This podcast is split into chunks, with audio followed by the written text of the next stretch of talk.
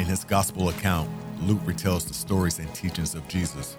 We see a picture of the Holy Spirit at work, fulfilling the Father's redemption plan through the life and ministry of his Son. He reminds us that the gospel is a matter of the heart, the inner person, not mere external religion. The gospel is a call to reevaluate everything in the world according to God's perspective, not our own. To value mercy over justice, humility over prestige, to value favor with God over favor with people. It's a message of peace, an offering of forgiveness, and an invitation to enter the kingdom of God. The Gospel of Luke. Okay, the Gospel of Luke, chapter 24. And um, let me just uh, bring it up here. Luke 24 13 is where we're going to start. We're actually going to start in 24 9, but only for a bit of a, a review. Uh, this weekend is called Palm Sunday. And uh, most churches are having a special Palm Sunday service. Uh, we've already been looking at the last week of Jesus' life before the cross which included a study on Jesus riding into Jerusalem on a donkey with huge crowds worshiping and joyously waving palm branches in anticipation of what might happen next. Many were thinking Jesus would reveal himself as Messiah and take Jerusalem away from the Romans.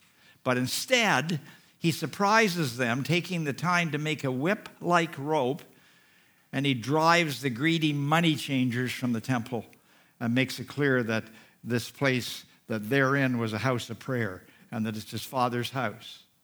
This ignites the religious leaders to finally find a way to get rid of Jesus once and for all. So, we have studied Jesus' last Passover and arrest and betrayal by Judas plus the sham trials convicting Jesus of crimes that he was innocent of. And then uh, the crucifixion ended in Jesus' death, erasing the hope of his followers. Two weeks ago, uh, the sermon ended with the phrase, to be continued. And last week, we saw what continued meant. Jesus rose from the dead. We also studied uh, the process when he died. Uh, Joseph of Arimathea, who was a secret believer but no more, uh, was able to get him permission and get him down from the cross with the help of Nicodemus, who was a secret believer but no more. And they took Jesus and they carefully wrapped uh, cloths all over his uh, battered and beaten and bloody and uh, lifeless body, and they placed him in Joseph's tomb, which is kind of ironic because this was tomb, the tomb that Joseph uh, purchased for his own body to be laid, but Jesus is replacing Joseph in this case in more, in more ways than one in this tomb. At the same time, there were some women from Galilee who had followed Jesus for some time, and they were also at the cross and saw the horrific thing that went on there. And they followed uh, Joseph and Nicodemus, and probably a couple of the soldiers had helped too. And they saw where the tomb was laid, and they made sure they knew where that was. And then, since the Sabbath was coming, this was Friday night, just to get a picture of it.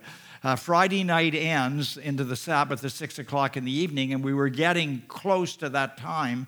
And so the women saw where Jesus was laid. They hurried back to where they were staying, and they started to put together some spices uh, that would help the body not decompose so fast.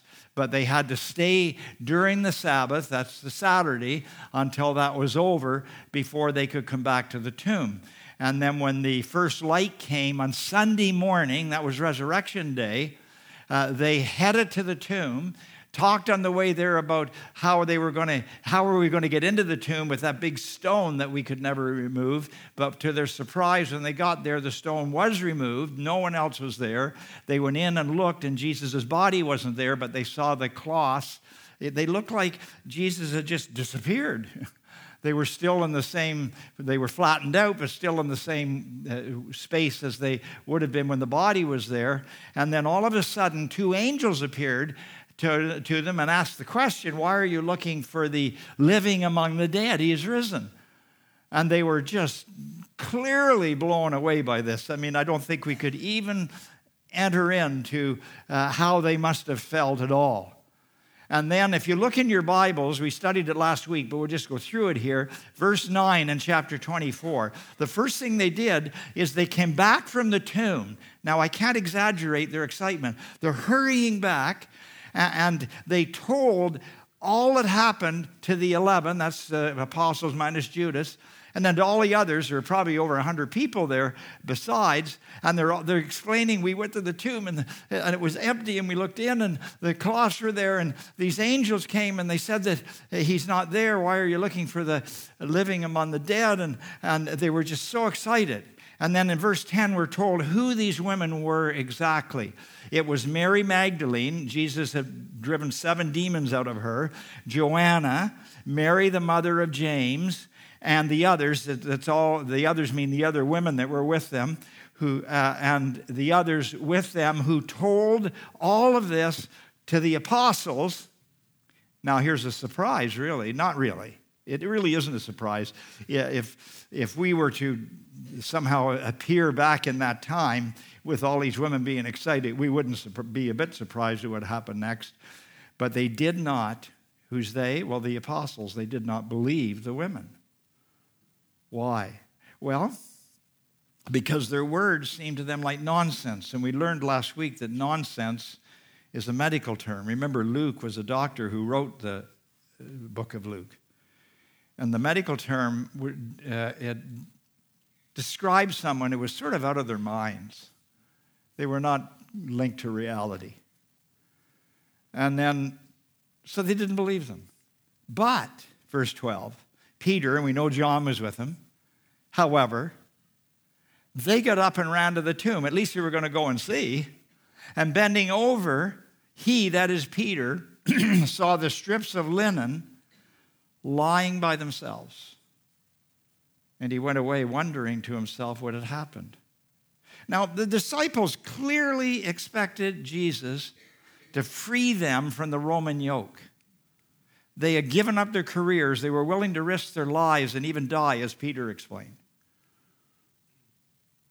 They wanted to obtain victory over Rome while following Jesus. Now, the question becomes why did the Jesus movement not end when Jesus was placed in that tomb to the horror and disappointment of his followers? And in one word, resurrection. You see, I know you know this, but without the bodily resurrection of Jesus, there's no such thing as Christianity. Jesus himself said, There is no other way to heaven except through me, he said. He said that he is the way and the truth and the life and the only way to the Father. So now we move on to verse 13, and we see that in the same day, verse 13, two of them, now, two of them who were there, Two of them, uh, the people, along with the apostles, two of them were now on a road called the Emmaus Road. One was named Cleopas. We don't have any idea who the other one was. Some speculate it was his wife, Mary. I don't see any benefit. I don't know. There's two of them. That's all that matters. Two of them were on this road.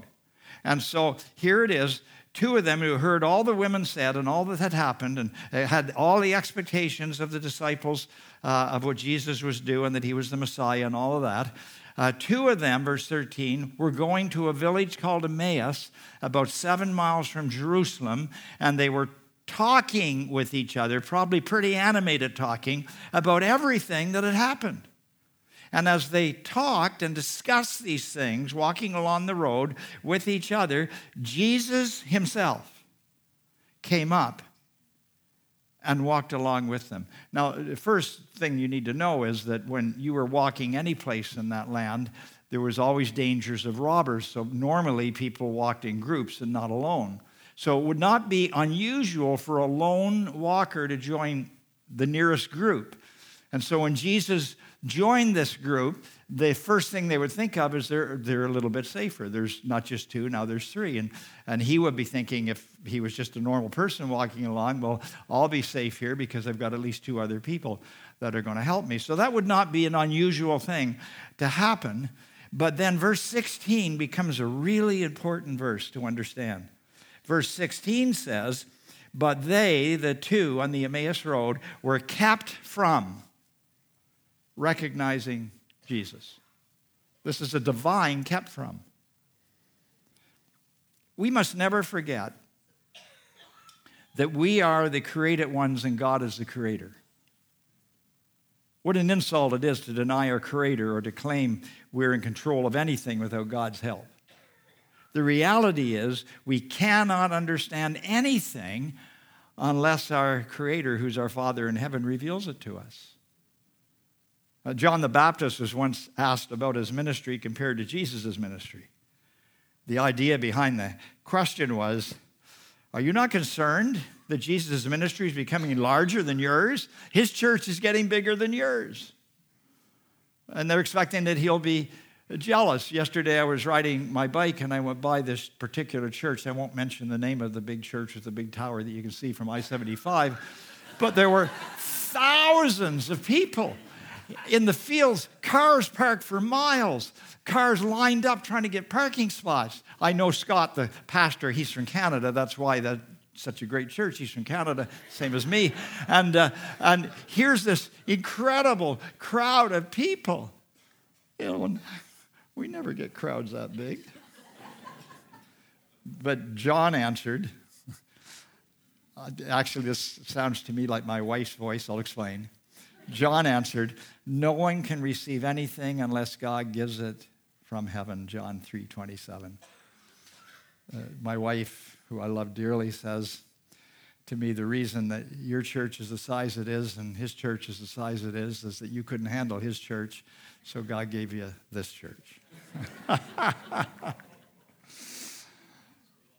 Do we realize that all we know ultimately comes from God. Now, now I can imagine somebody saying, Yes, Pastor Carl, I agree with you, that's true, but I worked hard at what I know. I read books, I spent hours in classrooms and years of experience on the job, and that has given me skills and knowledge. Right, I agree. And none of that would be possible if God had not created you so as to be able to understand what you have read and had given the ability to perform the skills that make up what you do and who you are. So, what we learn from this is, and I know we're sort of off task here, but we'll be back. So, don't dare compare yourself to others. But don't be lazy, don't be selfish, share with others, work as unto the Lord. That's a Bible verse. Study to show yourself approved, another Bible verse, and be thankful for what God, your Creator, has given you, which is a picture of a Christian all through the Bible. These two disciples, on the Emmaus Road were prevented by God from knowing who this man walking with them was. So, right away, he could hear that they were really into it in conversation. In verse 17, now I want to try to keep us on that road. We're going to be on and off it, but I want to keep us on that road the rest of the sermon. Uh, he asks them, verse 17, this is Jesus asking them, What are you discussing together as you walk along? And they stood still, their faces downcast. The way it's written, they stopped, and their faces were downcast. They were depressed. There's a saying I like the height of a wave determines the depth of the trough. You especially know that if you're a surfer. we must be very careful when we experience God in a spectacular way or when we go through a spiritually difficult time it's after these times that the reality of our faith is proven. This is when we must learn to persevere and walk by faith and not turn back while in the trough.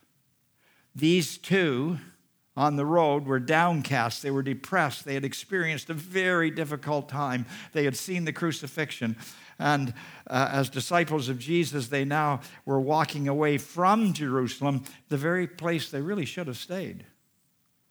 One of them, verse 18 tells us, named Cleopas, asked Jesus. Now remember, they're depressed, so I can just I'm trying to imagine their voice.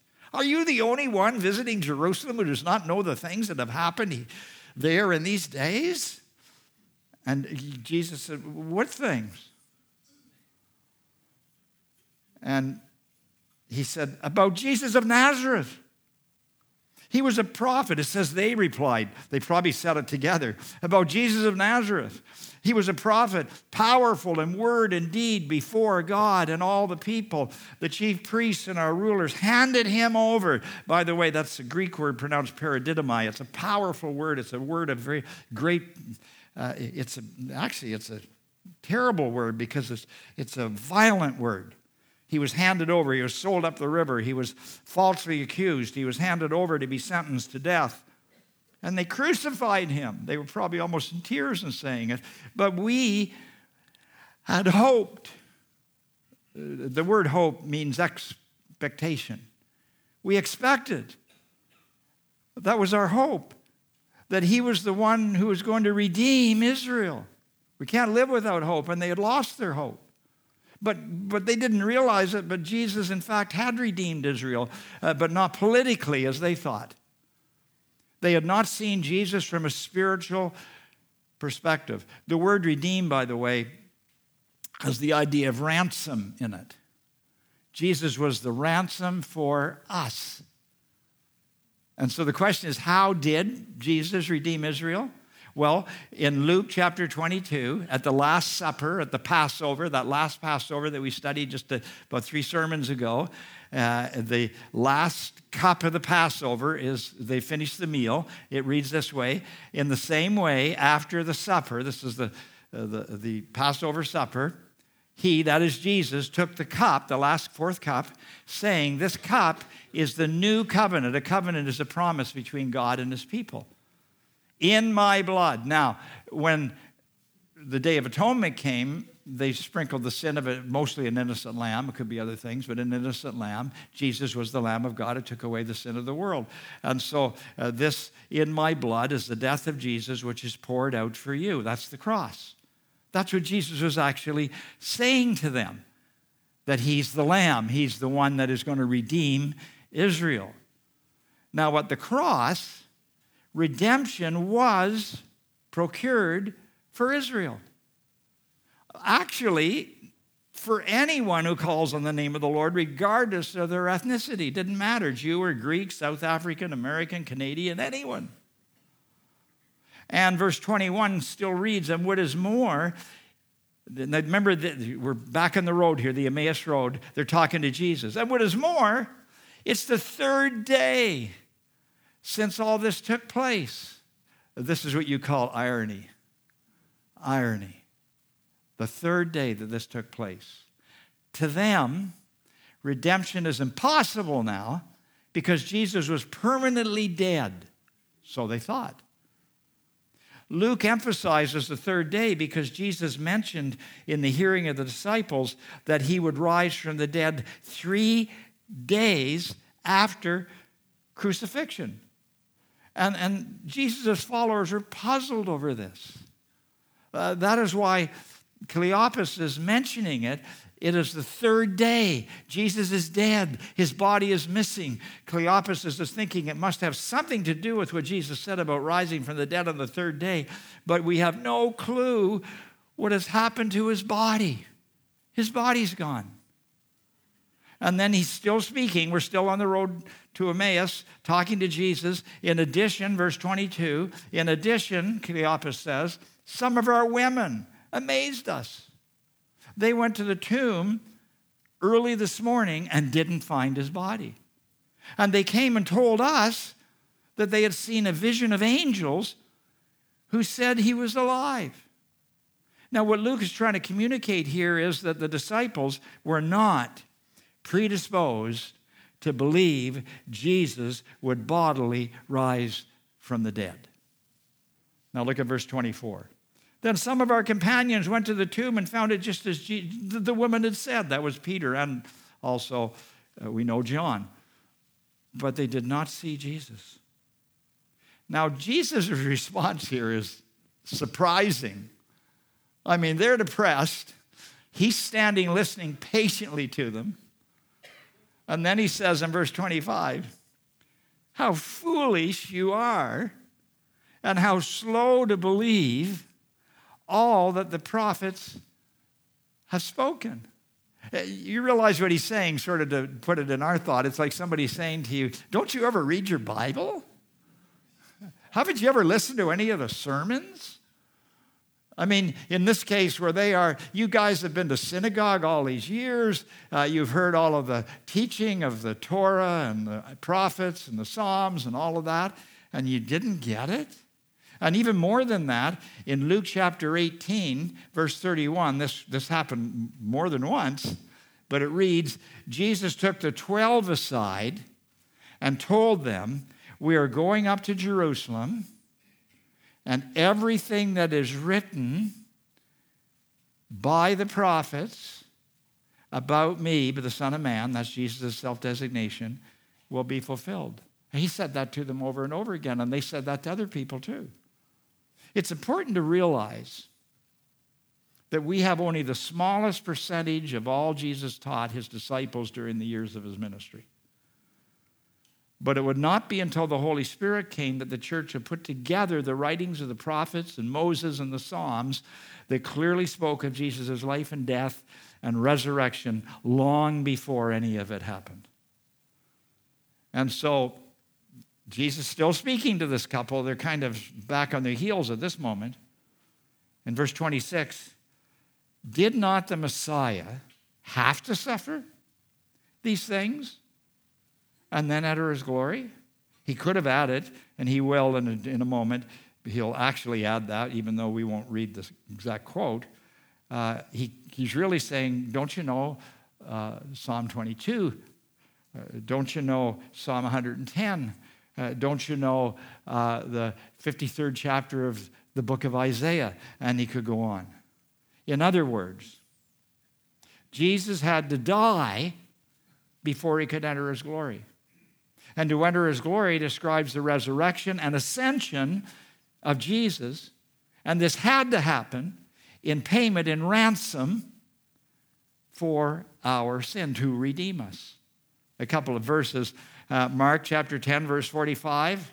For even the Son of Man, Jesus, came not to be served, but to serve others and to give his life as a, what's the word? Ransom for many or one that you must have memorized by now. I've quoted it so often, 2 Corinthians 5:21, for God made Christ who never sinned to be the offering. That's the ransom for our sin. So that we could be made right with God through Christ. And you know what I like to do with the verse? The one who is absolutely righteous becomes unrighteous, so that the one who is unrighteous, that's us, becomes righteous, at least in God's sight. That's what the cross is all about. Now, verse 27, if I, if I was asked the question, you can go back to one incident in the whole Bible, which one would you go to? Uh, well, I'm a Bible teacher. Verse 27 and on. I would like to be there on the road and to hear this sermon from Jesus. I'm, i believe they're probably moving on again now. And it says, and beginning with Moses, that's the Torah Genesis, Exodus, Leviticus, Deuteronomy, Numbers, and Deuteronomy. And, uh, and so, beginning with Moses and all the prophets, Ezekiel and Isaiah and Jeremiah and the 12 prophets at the end of our Old Testament, he explained to them what was said in all of Scriptures concerning himself. Oh, gosh, I'd like to hear that.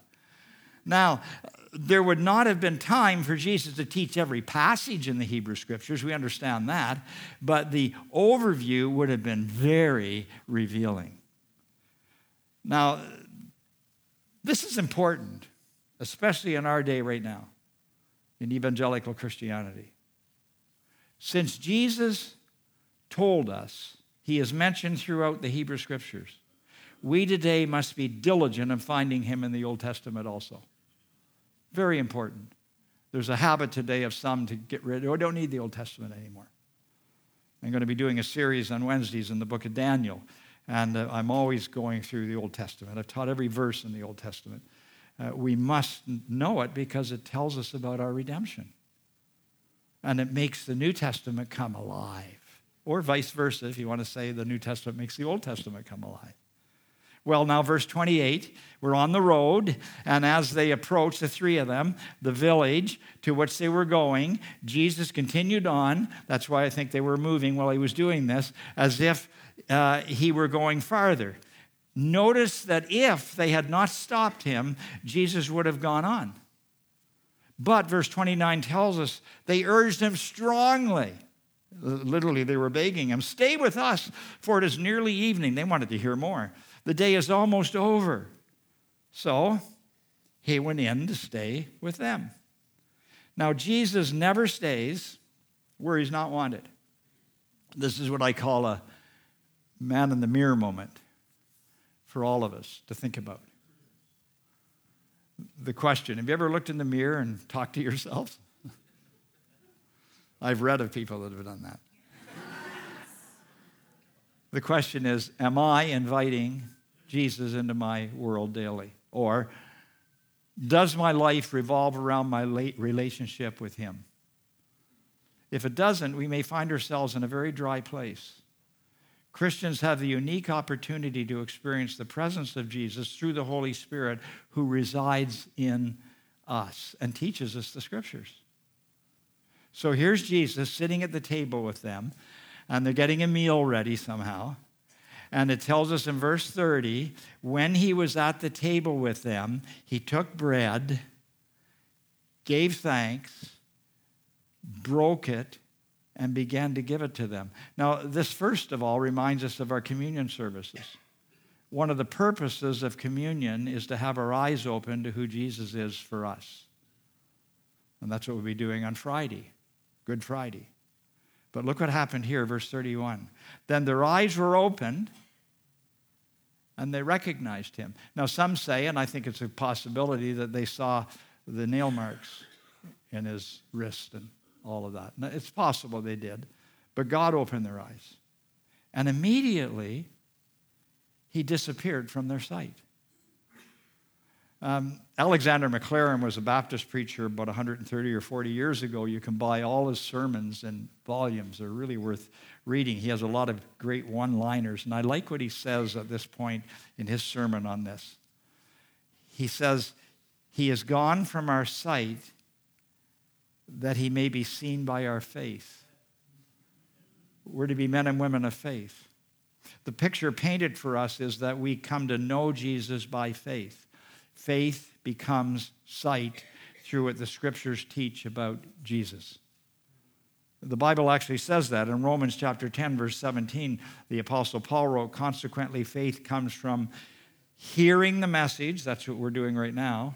And the message is heard through the word about Christ. The whole Bible's about Christ, the teaching of the Bible.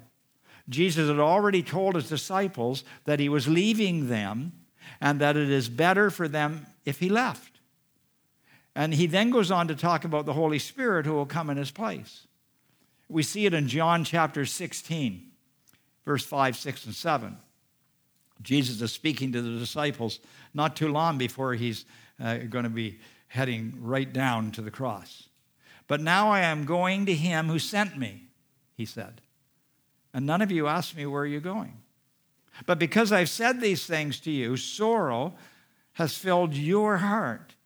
Nevertheless, I tell you the truth, it is to your advantage that I go away, for if I do not go away, the helper, that's the Greek word parakletos, it means, means the one who comes alongside to help us, the Holy Spirit, the one who gives us courage and understanding.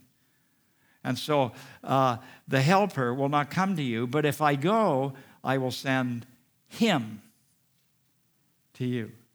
So, in a more than just a sense, I was going to say in a sense, more than that, in reality, when you become a Christian, you have the helper within you who will teach you the scriptures as you study and read and pray. Another point about resurrection Jesus rose bodily. He ate fish with the disciples and was able to come and go at will. I don't know if we'll be able to do that during the millennial kingdom, but I hope so. It'll be great fun. but back to our Emmaus friends. So here they are. Jesus has just disappeared and they're at the supper table, we'll say.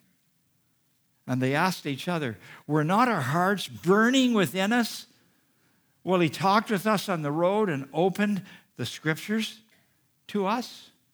Uh, this burning is the Spirit's conviction that occurs during the teaching of the scriptures. The early church was committed to regularly teaching the Word of God, especially the Hebrew scriptures. In 1 Corinthians 15, which we spent a lot of time on recently, it contains a confession found in the early church. Notice the repeated phrase 1 Corinthians 15, starting at verse 3. The Apostle Paul writes to the church in Corinth, writes to us now, For what I received, I passed on to you as of first importance. So, this is the most important thing that Christ died for our sins according to the scriptures and that he was done. By the way, we right away, when we think of scriptures, it's a habit for most of us. We think of the New Testament. There was no New Testament. He's talking about the, what we call the Old Testament, the Hebrew scriptures. And that he appeared to Cephas, that's Peter, and then to the 12, that's the apostles. And after that, he appeared to more than 500 of the brothers and sisters at the same time most of whom are still living, though some have fallen asleep. That's just a euphemism for they've died. And then he appeared to James, and then to all the apostles, and last of all, he appeared to me. That's the Apostle Paul.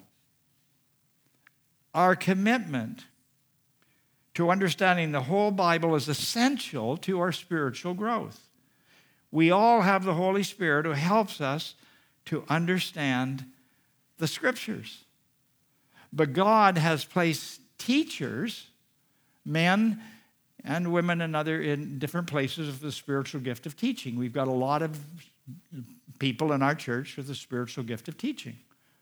And that's the gift I hope I'm exercising right now. He's placed that, that's a gift he's put in, uh, given to us in the church so we can be exhorted as we receive the word of God while meeting together to understand God's will for us especially corporately. When we gather together, there's a special anointing of the Word of God that doesn't happen otherwise. That's why it's important to meet regularly, to take notes, to check out what is taught, and obey what is right.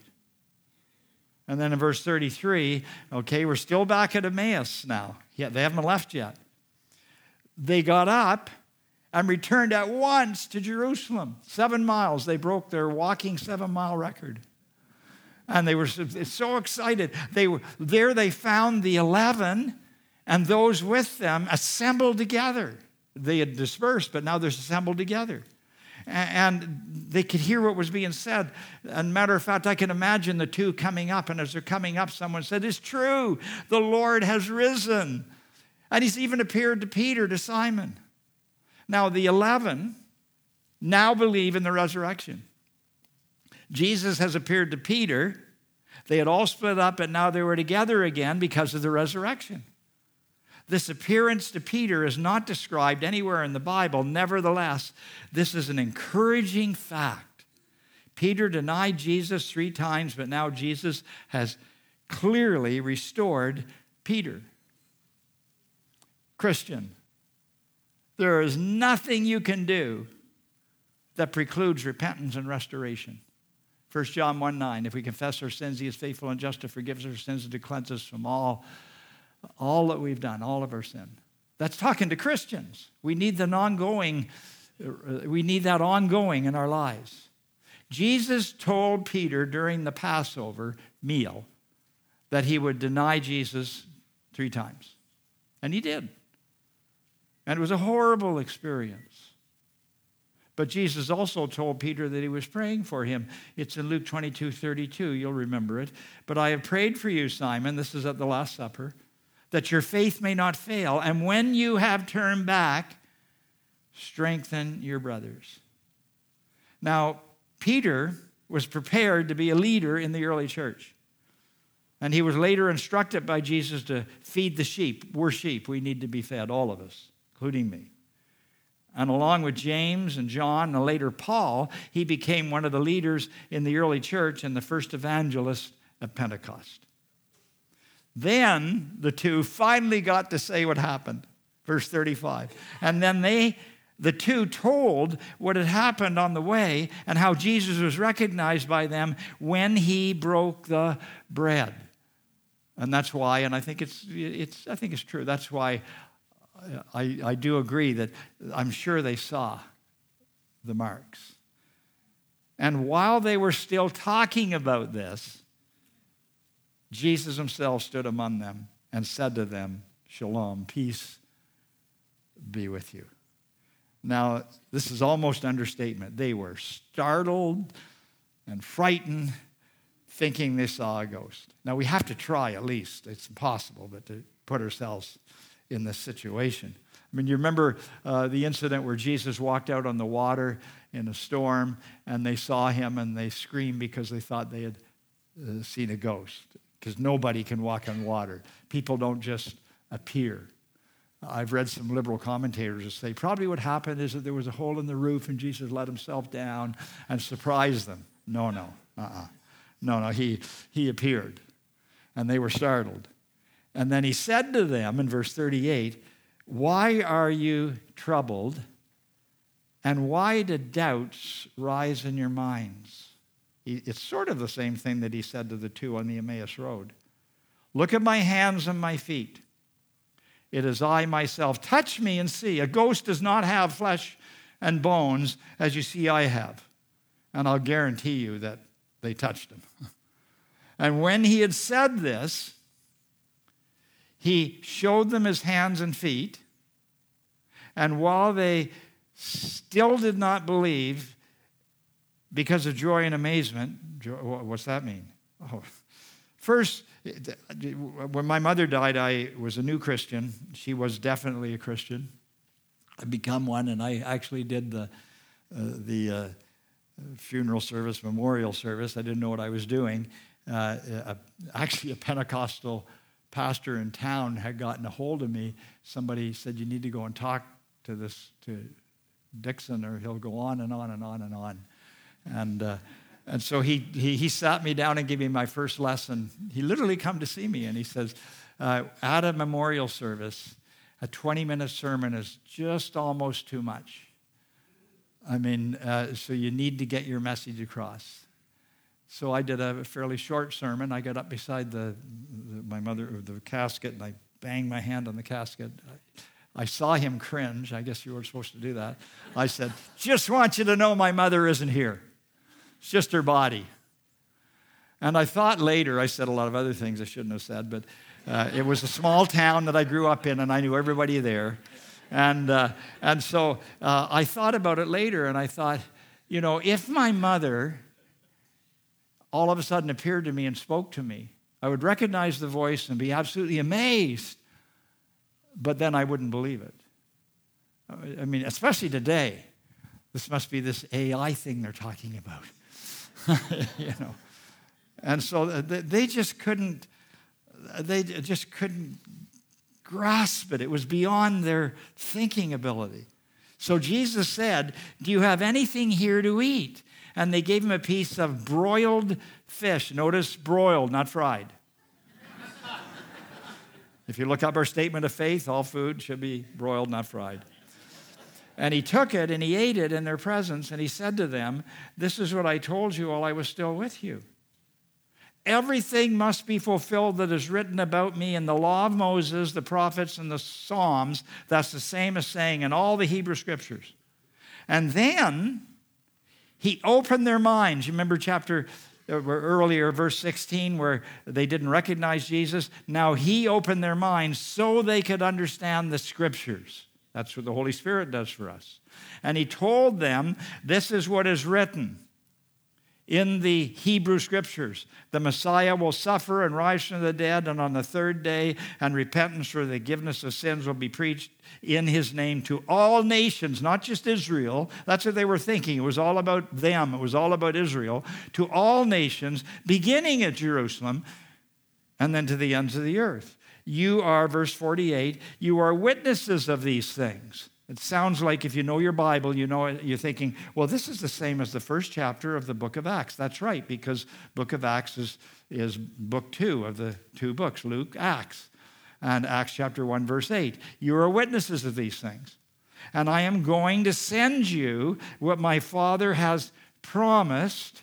Now, most of us know he's talking about the Holy Spirit, but stay in the city until you have been clothed with power from on high. And when the Holy Spirit came, the church just exploded into the culture and around the world, even still today.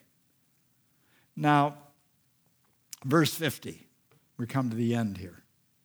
When he had led them out to the vicinity of Bethany, this is a little bit of a picture of the reality of the resurrection. He'd already said, Look at my, feel my body. I ate the fish. But now he was walking with them for a mile or two to the Mount of Olives. And so he's walking along, just talking like they were used to for the last three years. All these people had seen him over that amount of time while, while he was preaching in fields and all over the place. So now he's just walking along with them. He led them out, and then he lifted up his hands and he blessed them. And while he was blessing them, we see this in Acts chapter 1 also, he left them and was taken up into heaven. And then they worshiped him and returned to Jerusalem with great joy. I mean, is that an understatement? Wow. And they stayed continually at the temple praising God. Now, we have been sent out to worship God. Our whole life is to be a worship of God. We've been sent out to rescue the lost, disciple one another, grow together in the faith, the faith that gives us freedom from the power of sin and a new ability to experiencing to experience forever joy, forever joy, joy now and forever. The apostle Paul, to live is Christ, to die is better yet. It's an explosion of the joy that we have now. I believe one of the most important messages for us this morning is to understand the scriptures. I am a believer in Jesus because the Bible tells me so. Why did Cleopas and Cleopas' friend believe? Because Jesus told them the Bible says it so. Uh, why did all these disciples finally believe? Because Jesus told them the Bible says it's so.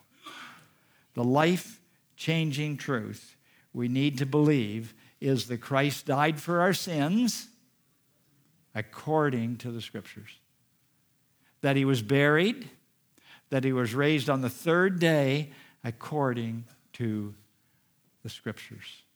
That's the message of the gospel. That's the good news about Jesus.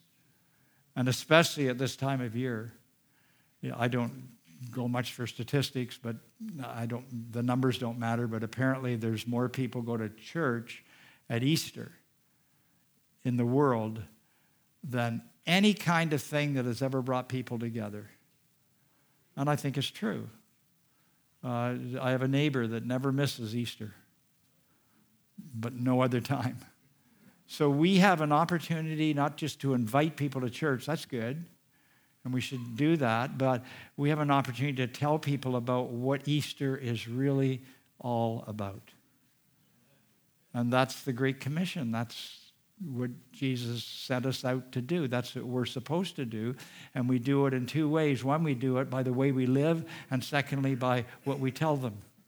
We must tell others about Jesus, and our lives need to back that up. And if we're submitted to the Spirit of God and to the obedience of the Scriptures, then our lives will back it up. People will know that we are different. So let's pray. Father, I just thank you for all the Scriptures. I thank you that you love the world so much that you sent your one and only Son to die on that cross so that no one ever has to go to hell, but we can all go to heaven. You made it very, very clear uh, through those that represented you on this earth that anyone who calls on the name of the Lord will be saved. And Father, when I think of you weeping over Jerusalem because the people wouldn't do what God had asked them to do, I know that He's still weeping somewhat, saying to the church, please tell people that anyone who will give their lives to Jesus Christ will be accepted and saved. anyone. And Jesus said that was so, so it is so. And so, Father, I just pray if there's anyone here, anyone watching who doesn't yet know Jesus, and you're curious at this time of the year, you've come to church, maybe somebody's already brought you uh, here, or you're watching online for the first time or a couple of times. You must respond.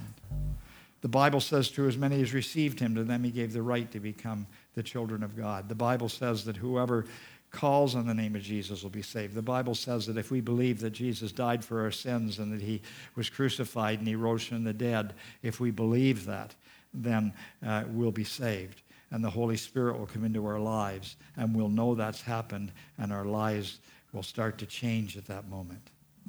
And there's nothing that you could have done uh, in your past or be doing in your present that can keep that from being real if you'll humble yourself and come to know Jesus. So, Father, I just pray that if anybody is here hasn't done that, that they do that. And then they would come and uh, tell me they did it, or they'd phone the number on the screen, and I'll get back to them as soon as I can. And, and I, I just so much, Father, I want to see so many more people saved. And then help us as we go out into this Easter season, into this Easter weekend. Help us to tell as many as we can about the Lord Jesus Christ. It's in his name we pray. Amen.